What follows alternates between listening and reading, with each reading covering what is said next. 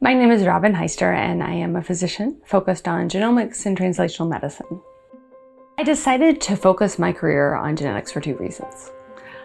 I spent almost 20 years in the emergency room, and to me, it was evident that most emergency room visits don't result from a discrete injury or event. That's the culmination of events, decisions, experiences, exposures. So I realized if I wanted to make a bigger impact, I needed to figure out a way to intervene sooner.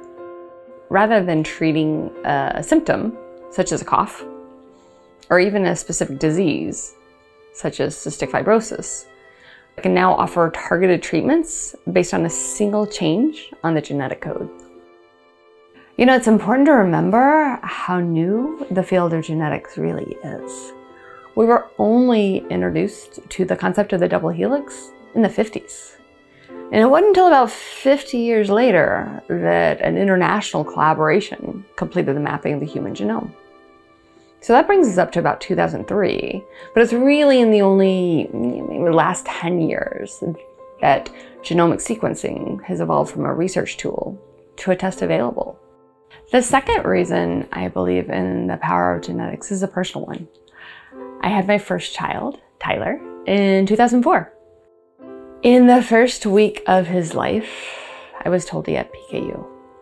PKU is basically a metabolic condition where I'm not able to break down the amino acid phenylalanine, so I have to keep track of all the protein that I eat in a day. I was told I would be weighing and recording everything he ate every day of his life. So I bought a lot of scales. Because if he got too much protein, it causes brain damage. But if he didn't get enough, he doesn't grow.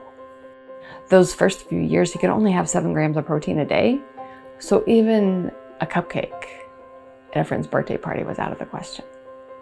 My earliest memory with PKU was probably when there was this birthday party and everyone was having cupcakes and I wasn't able to have the cupcakes because the dairy and the wheat all have too much protein.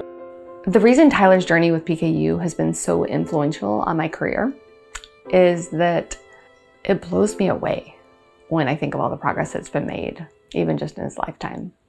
There are so many new options for genetic conditions that didn't exist even a decade ago.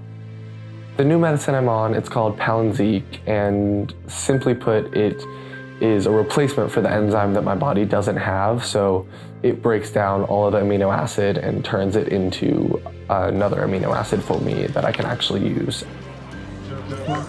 The difference between the way I was trained 20 years ago and precision medicine today is the focus on being predictive, proactive, personalized.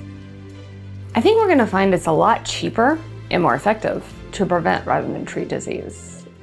The new medicine I'm on will hopefully start working in the next six months.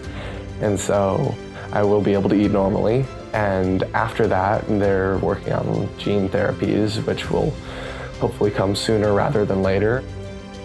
I have worked on the front lines of healthcare for over 20 years and seen firsthand, time and again, how innovation saves lives. Frankly, I feel really lucky to be in a position where I have the education and the experience to weave together the best of what healthcare has to offer. On a personal note, I feel indebted because of the work that's been done for Tyler. I would love to help connect someone else to their miracle.